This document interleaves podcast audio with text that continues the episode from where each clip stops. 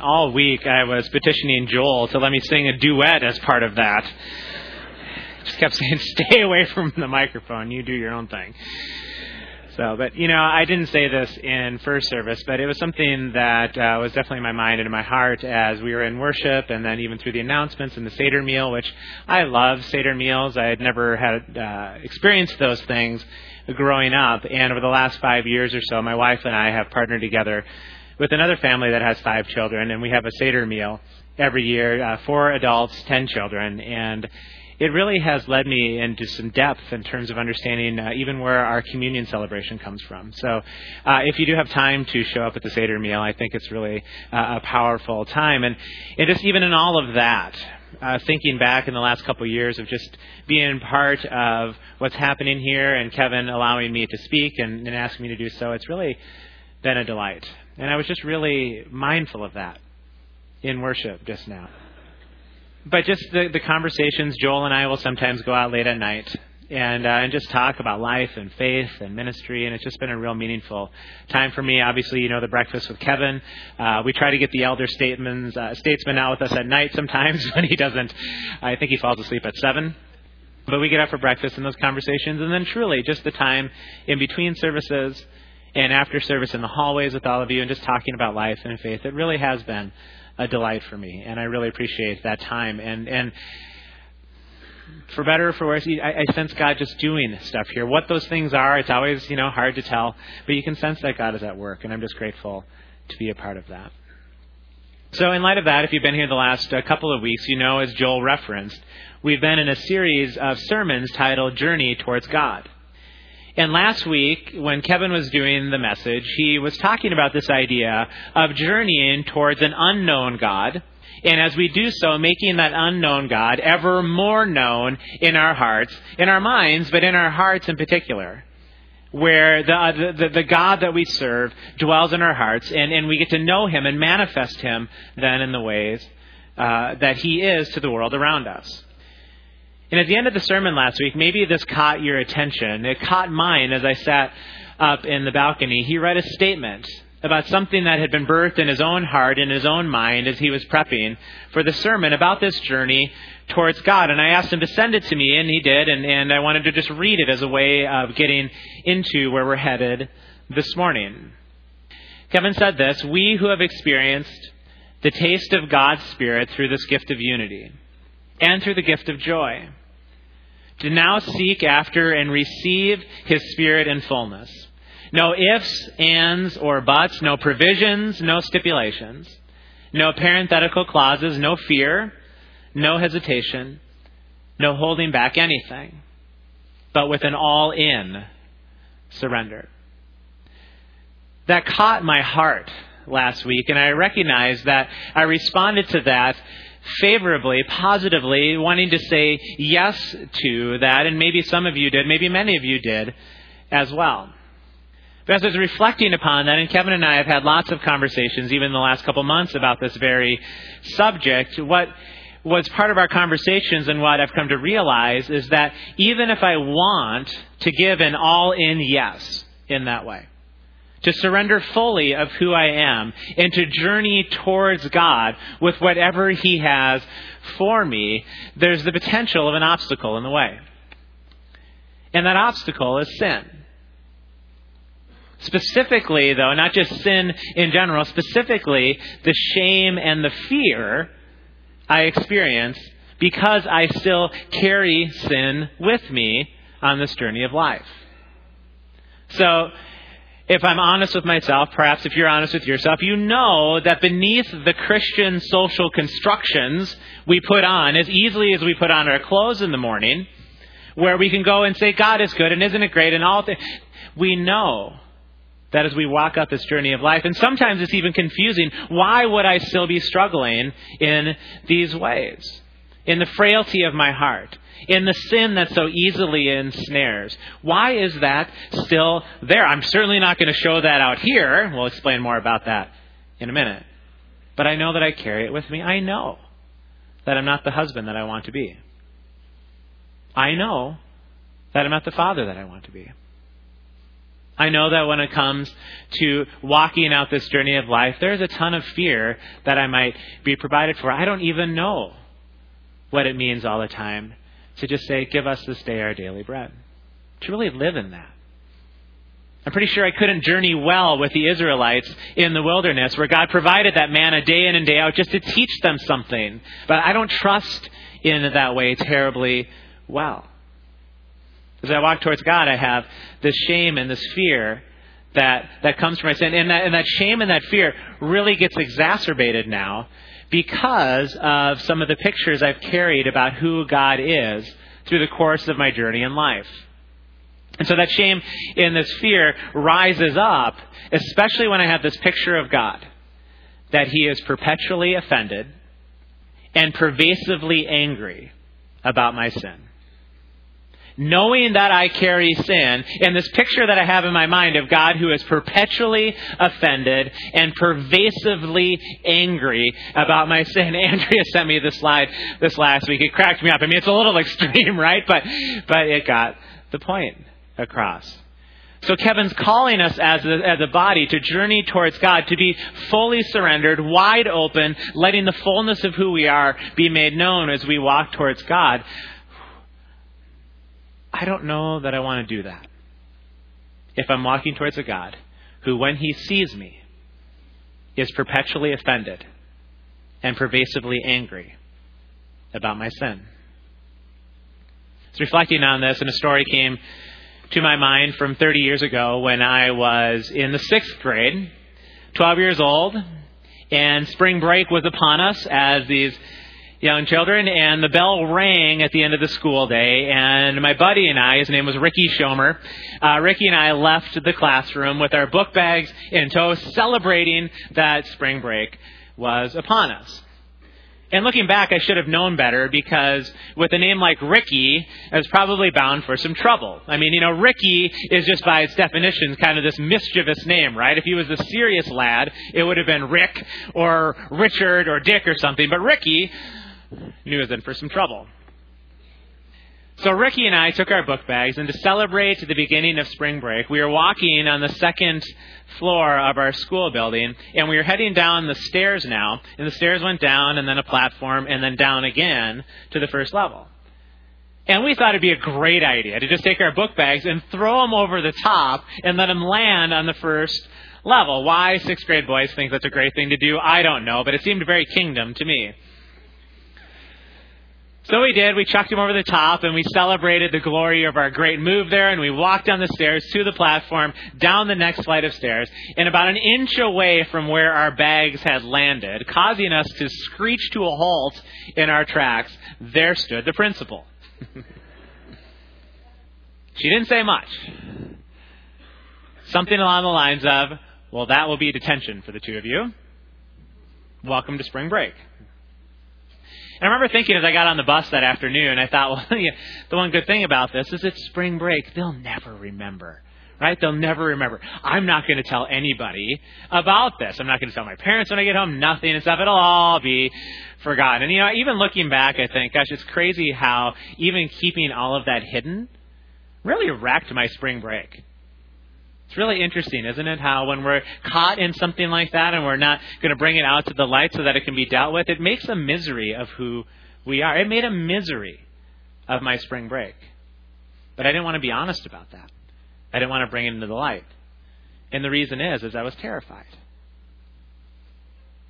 Got back to school the following week from Monday, and I played out the school day. And when the time came that I should have walked to the administrative offices, to serve my detention, I decided instead to get on the school bus. Figured they for sure would forget.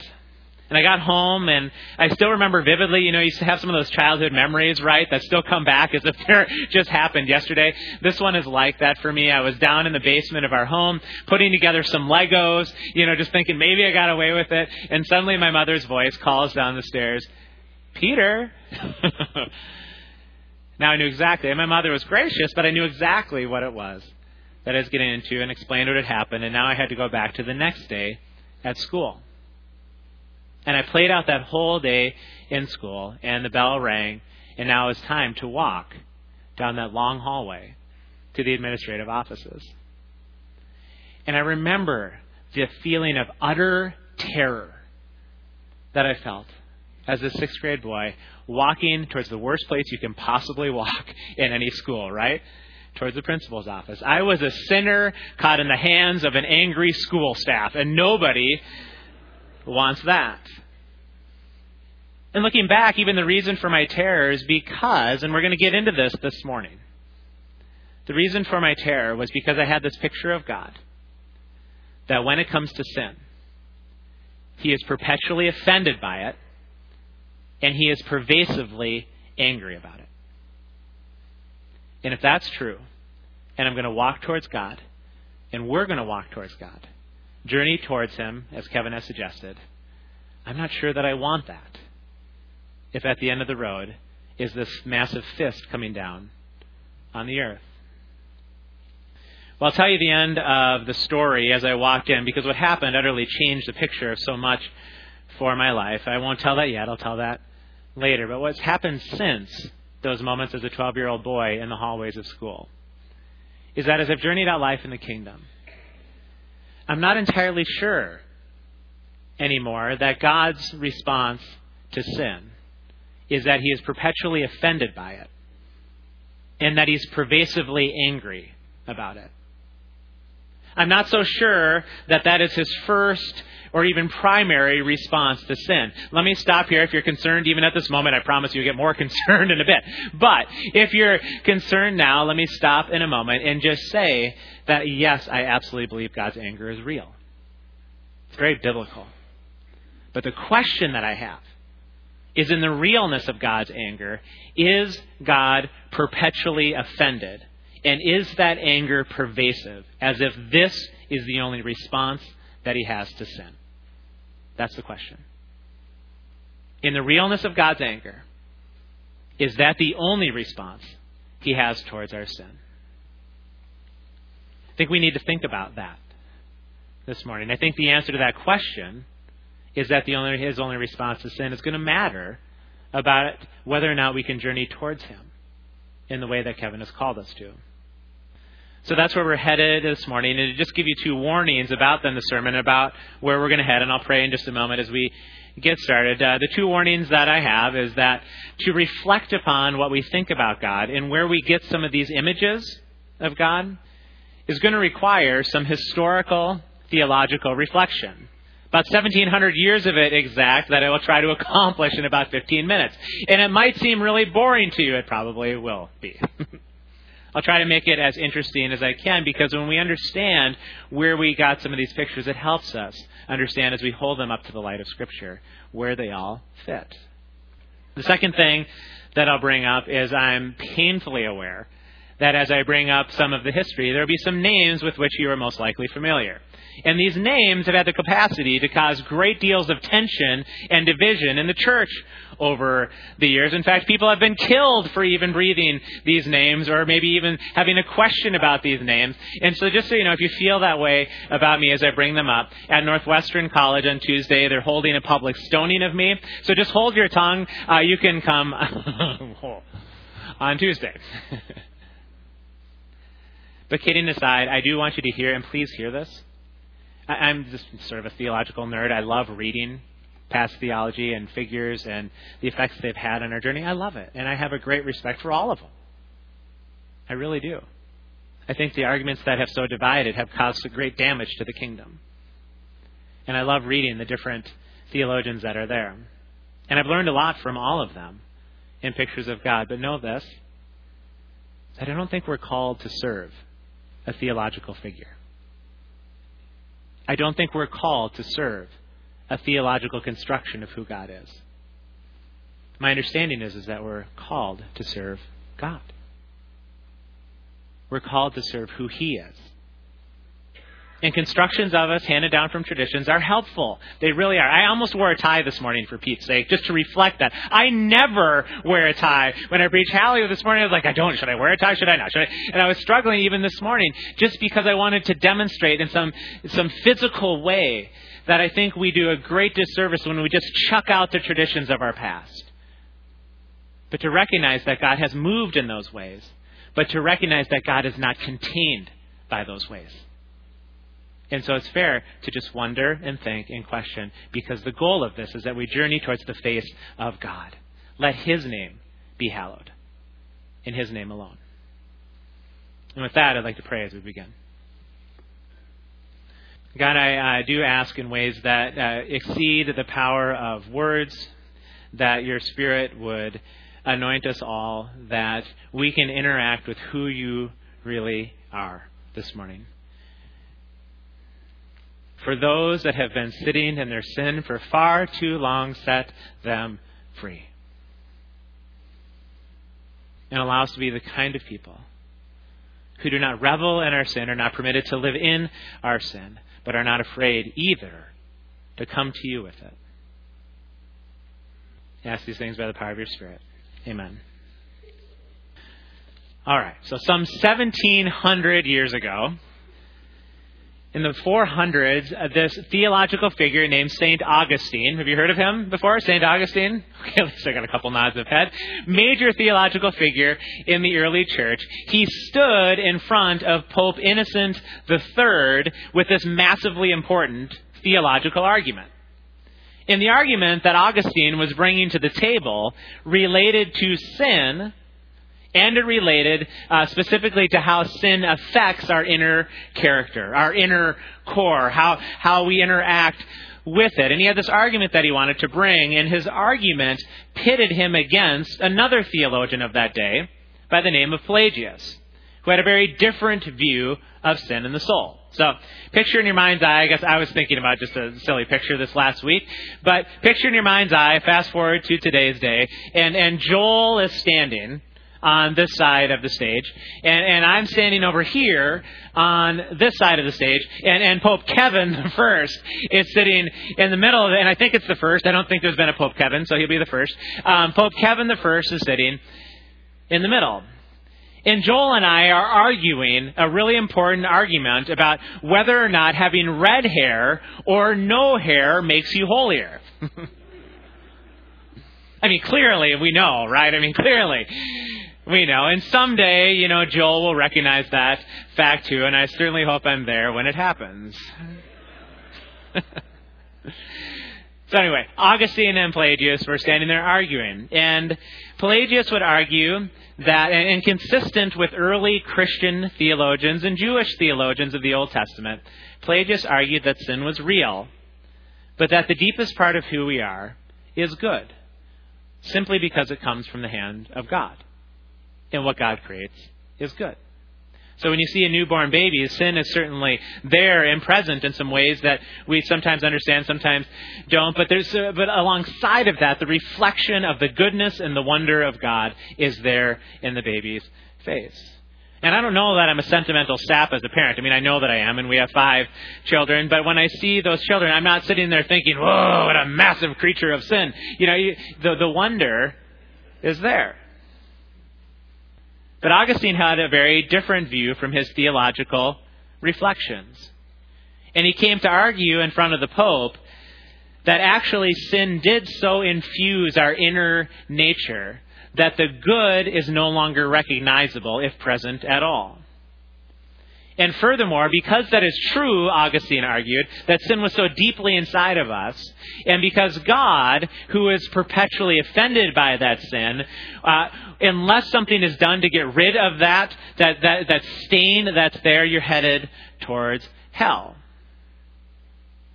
So they argue back and forth, and ultimately, uh, and I can't get into all of it here, but for some political reasons, the Pope sided with Augustine on his argument, branded Pelagius a heretic, and kicked him out of the church. Interestingly enough, Pelagius went to the city of Alexandria. There was a bishop there named St. Cyril, who was one of the early important church fathers, took Pelagius in, let him continue his ministry, and to this day, there are streams of Christianity that would hold to views that were similar to that. But the stream in which most of us have been raised now came through the Roman church that had won the argument. Where, uh, where Augustine had won the argument, and thus the doctrine of original sin was birthed. It wasn't present there for hundreds of years, but now the doctrine of original sin was birthed, and the way the church decided to deal with that was to create this ritual of infant baptism. Anybody familiar with infant baptism here? Okay? And the reason for infant baptism was to wash away that stain to make sure that the child would not go to hell. My own grandmother, 1700 years after this had all been enacted by the church, had 12 children growing up in this tradition. Three of those children died very early, whether in they were stillborn or they died very early on the way home from the hospital. They died before they were baptized. And when it came to the funeral and the burial, she was forced to bury them outside of the cemetery of the church. This stuff affects us. The stuff from the, fa- the past affects our lenses and our views of God. Interestingly enough, on that, about 50 years ago, the Roman Church officially changed their Augustinian position. and they said instead of sinners, of, of infants being condemned to hell, infants are left into the hands of God. And masses of people went to the cemeteries and dug up their loved ones and reburied them in the cemetery of the church. The point of this is that this thinking has penetrated into the lens of how I see God. That when it comes to my sin that I know is real inside of me, just like Paul in Romans, right? Oh, wretched man that I am, who will rescue me from this body? Uh, so it's there. But if God is perpetually offended, and pervasively angry. It's going to be a pretty big obstacle in my way of coming to Him with this. I'd rather sow my fig leaves.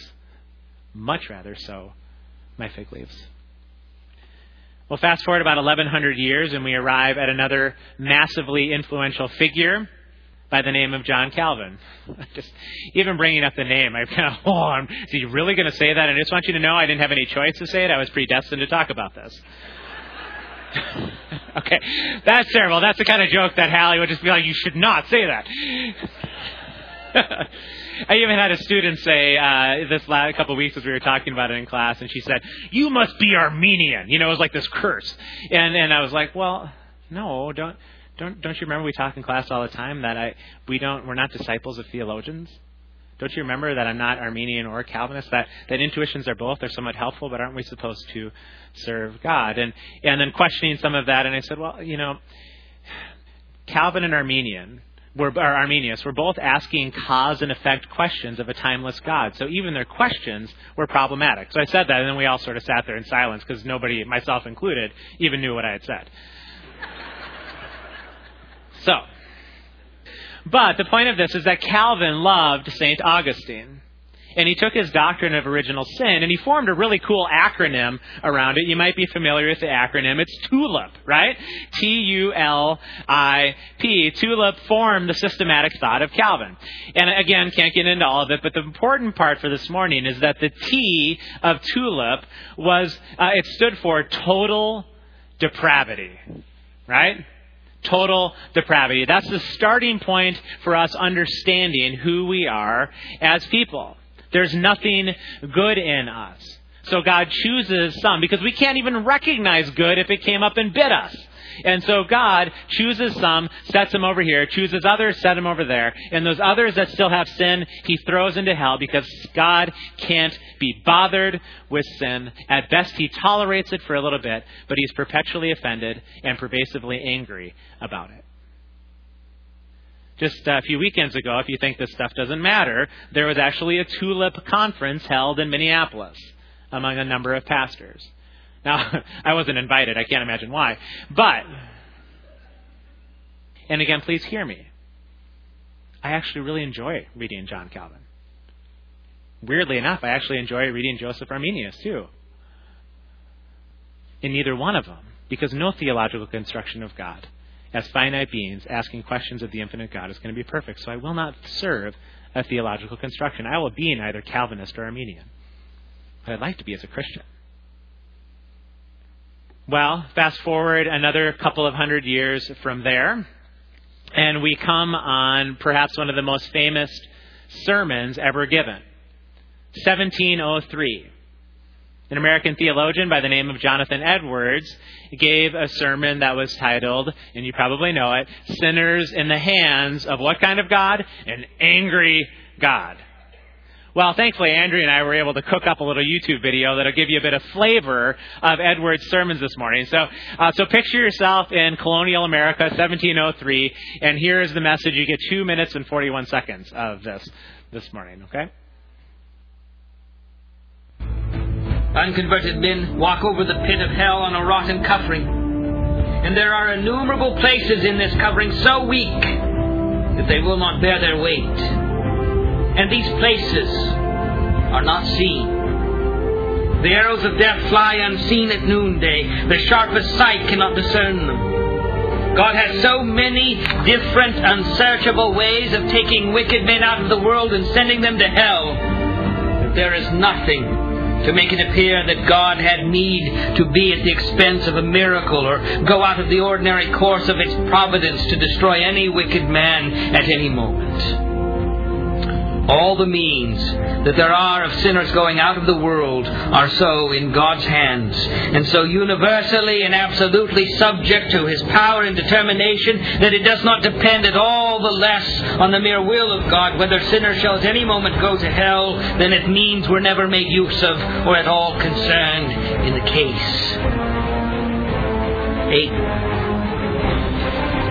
The wrath of God is like great waters that are dammed for the present. They increase more and more and they rise higher and higher till an outlet is given. And the longer the stream is stopped, the more rapid and mighty is its course when once it is let loose. It is true that judgment against your evil works has not been executed hitherto. The floods of God's vengeance have been withheld, but your guilt in the meantime is constantly increasing, and you are every day treasuring up more wrath. The waters are constantly rising and waxing more and more mighty, and there is nothing but the mere pleasure of God that holds the waters back, that are unwilling to be stopped and press hard to go forward.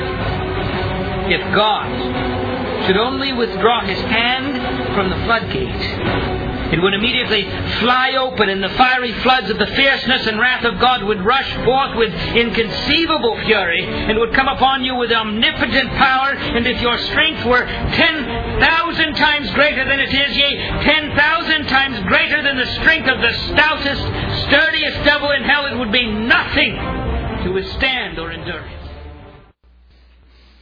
it. Whew. So let's journey towards God together. Well, finally, fast forward into the 20th century into one final figure. And this one's actually the hardest one for me because I have such profound respect and absolutely adore the man Billy Graham. Powerful effect in our world. Many, many people have come into the kingdom of God and are walking in it because of his ministry. But I think it's helpful to at least note that as part of our tradition, one evening in his budding crusade movement, Billy Graham had run out of sermons to give. So he sat there in the tent of the meetings, and after explaining the historical and theological importance of Jonathan Edwards and sinners in the hands of an angry God, he proceeded to give that message. And those crusades then birthed tons of similar evangelistic movements that then I grew up in. And maybe some of you did as well. And in these movements, typically what happened is that we would come on a Sunday morning or we would go on a Wednesday evening and we were invited to listen to the gospel message. And I remember as a youth, as part of youth group, we, in, in, in, preparation for Gospel Week, we were invited to try to identify some of our non-believing friends, right? And then ask God to lay on our heart somebody who we should invite to come that week. And then I was, I was like, oh, please God, don't, oh, okay, Sam, ah! So now I've got to go invite Sam to come. But thankfully we were prepared with sort of this bait and switch kind of technique where we could invite Sam to the worship service, uh, or to the, to the gospel message, but not tell Sam much about the gospel part of it, right? We would say there's a great band, there's lots of games to be played, and the girls are really cute, right? You know, and I met my wife in youth group, so clearly that was true. And, uh, and so we would invite Sam, and it was this bait and switch because what we really wanted is for Sam, the unconverted, to hear the gospel. And we even got points if we could bring a bunch of non believers. So then the time would come after the band had played and the games uh, had also been played and, and people had been met that then the youth minister or whatever would stand up and begin the gospel message with a question that went something like this. So if you die tonight, do you know where you would go? And we're all like, oh, yeah. And I had heard it many times, and that message freaked me out every time. And as we walked through that, and the God who's angry about our sin and is sending us to hell, and we better do something about that, at the end of it all, there would always be this invitation to pray a prayer, right? And then we could be guaranteed to get into heaven. It was our Protestant version of infant baptism. Just our ritual for somehow dealing with that. So freaked out was I every time that I heard that message. I think I prayed that prayer 13 times, right? I think I, am guessing when I get to the other side, my my name will be uh, have been written in the Lamb's Book of Life at least those 13 times. I can help Peter go find it.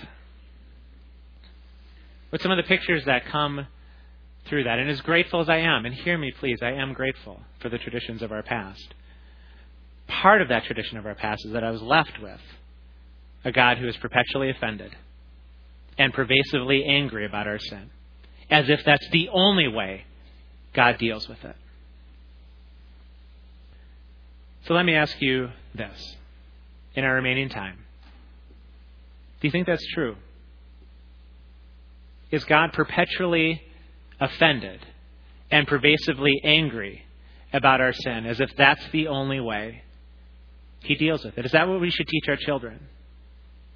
Is that the face of God that we should present to one another? Is that what we should turn towards the world with?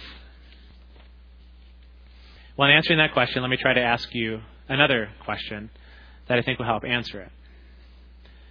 In setting up the question, I think we have to agree on a couple of things theologically, and if we do, then I think it'll flow from there. But would we agree that Jesus, when he walked on this earth, was God? Okay? We'll have some creedal problems if we don't agree with that. Would we also then agree from there that Jesus being God was a perfect reflection of God when he walked this earth? If that's true, then the big money question of the morning is simply this Who did Jesus get angry at when he walked in this earth? To whom was his anger directed. If we read the scriptural text, the only time Jesus got angry was at those people who were actually preventing the people who desperately needed the kingdom of God from coming in. The only time Jesus got angry was preventing those people who, in their sin, desperately needed the kingdom of God and to walk in it. You have to think about the money changers in the temple, extorting people who were simply coming to try to just make their sacrifices for sin. Jesus tipped over their tables. He says this to some of the teachers Woe to you in Matthew 23, scribes and Pharisees, you hypocrites, because you shut off the kingdom of heaven from people and you do not enter it yourselves, nor do you allow those who are coming to even find their way in. Woe to you, scribes and Pharisees, because you travel around on sea and land to make one convert to your cause. And when he becomes one convert to your theological cause, you actually make him twice as much a son of hell as yourselves. That's some hard language. But Jesus' anger was always reserved for those people who were shutting out the kingdom from those who desperately needed it. And by contrast, Who did Jesus eat with? With whom did he spend his time? And eating was the most intimate form of fellowship in that culture in that time. You know the answer to the question. He ate with sinners. God on earth. God on earth, in his response to the sin that he saw around him, came to the table and ate with those people. So much so that the people around him accused him of associating with them and that he was just somehow one of them. Again, hear me. God's anger about sin is real. And I'm not talking about now, as our culture has done, moving away from this angry God to this God of mushy love, right? You know, where God just loves us all and just permits us to do whatever we want. I wonder, I wonder if God's love embraces us so that we can be transformed, so that the power of sin can be broken and we begin to shine his light of truth in the world around us, not to give us permission to just do whatever we want to do, as if that's somehow love. In the same way, this God of anger doesn't hold up to the text either. Is this not the point of the prodigal son? Where the one returns home, walking, journeying towards his father. And as he walks towards his father, you know what his father does? His father doesn't sit there and just kind of tolerate you know, there better be somebody else standing next to me that I can see through that lens, you know, because I'm not going to spend time with you. The father actually ups and runs towards his son. And if we could hear that story back in that day when Jesus taught it, what we would see is how undignified the move of the father running towards his son would be because the fathers would have all wore robes in those days and as they ran they never ran but if they were to run their robes would flow up all over the place creating a very undignified scene and Jesus said, when the sinner is coming, that's exactly how the Father responds. Which makes sense, because isn't that why he came to die? It does not say that God in his anger came in his frustration and tolerance. It said, For God so loved the world that he came to set us free from the power of sin. That sounds like good news. That sounds like great news. That sounds like it may be the kind of God I actually want to walk towards, knowing that I carry still sin in this body, so that in His love, as He embraces, and in His grace, He grabs a hold of me and transforms that which is broken into that which is kingdom. Thirty years ago, I walked down that hallway towards the administrative offices 100% wrong in what I had done. And I opened the door of the office and, in my terror, looked up, and the school receptionist was there. And she greeted me with a smile. I thought for sure she would yell and scream she greeted me with a smile, and in the next hour was all this sweet time, actually sweet time with the administrative staff. It wasn't didn't make me want to, you know, just wallow in what I had done. It actually, in a weird sort of way, love compelled me to not do it again. That love compelled me to not do it again. What is it about you? I ooh, I want that. In my journey since, even in looking at words like Hebrews 4, that Andrew will put up on the screen and some other sermons that I'll, I'll close with. I love Hebrews 4, which talks about this journey, especially towards the end. Therefore, since we have a great high priest who has ascended into heaven, Jesus, the Son of God, let us hold firmly to the faith we profess. For we do not have a high priest who's unable to empathize with our weaknesses but we have one who has been tempted in every way, just as we are, yet he did not sin, which is why he could do what he did. So because that is true, and because the power of sin has been broken, let us then journey towards God. Let us journey towards God, approach God's throne, not of anger, but of grace, it says in the text. Let us approach the throne of grace with confidence, so that in my sin we may receive mercy and find grace to help us in our time of need. So maybe I actually could become a better father. Really, truly, from the inside out. Maybe I actually truly could become a better husband. Maybe I actually could live in this life without fear. Maybe the fruit of the Spirit, I actually could become a person of love and joy and peace. Not trying to put it on as some sort of exterior, uh, exterior Christian shell, but it actually becomes part of who I am because the love of God embraces me and transforms me in that way. It doesn't permit me, it does transform me. About 20 years ago, as I close now, I sat in a gymnasium filled with people, listening to a Sunday morning sermon, and a man who I will never forget, uh, oldest living man at that time, was cystic fibrosis in the United States of America. He could barely breathe. He was on a ventilator throughout most of the week, even up into the moments that he would stand up to give the sermon, he had to have this machine that would break up the fluid in his lungs. And then God would just do something that to this day was it just baffles me. The man would stand up who couldn't breathe a couple minutes before, would proceed to give three straight sermons, 45 minutes in length, just proclaiming the wonders of the kingdom of God. And as he stood up there this one morning, he kept asking this question When is the last time you tasted your depravity? A real popular sermon, right? When is the last time you tasted the depth of your sin? And he asked that over and over again, and he got to the end of the sermon. He said, Now I'm going to invite you to just bow your heads and close your eyes, and I'm going to ask God to just reveal in the way that God does some of the depravity, some of the sin that is still there. And I remember thinking as he invited us to do that, that, oh, well, I'll do that because that's what we're all doing and stuff. But I really got nothing.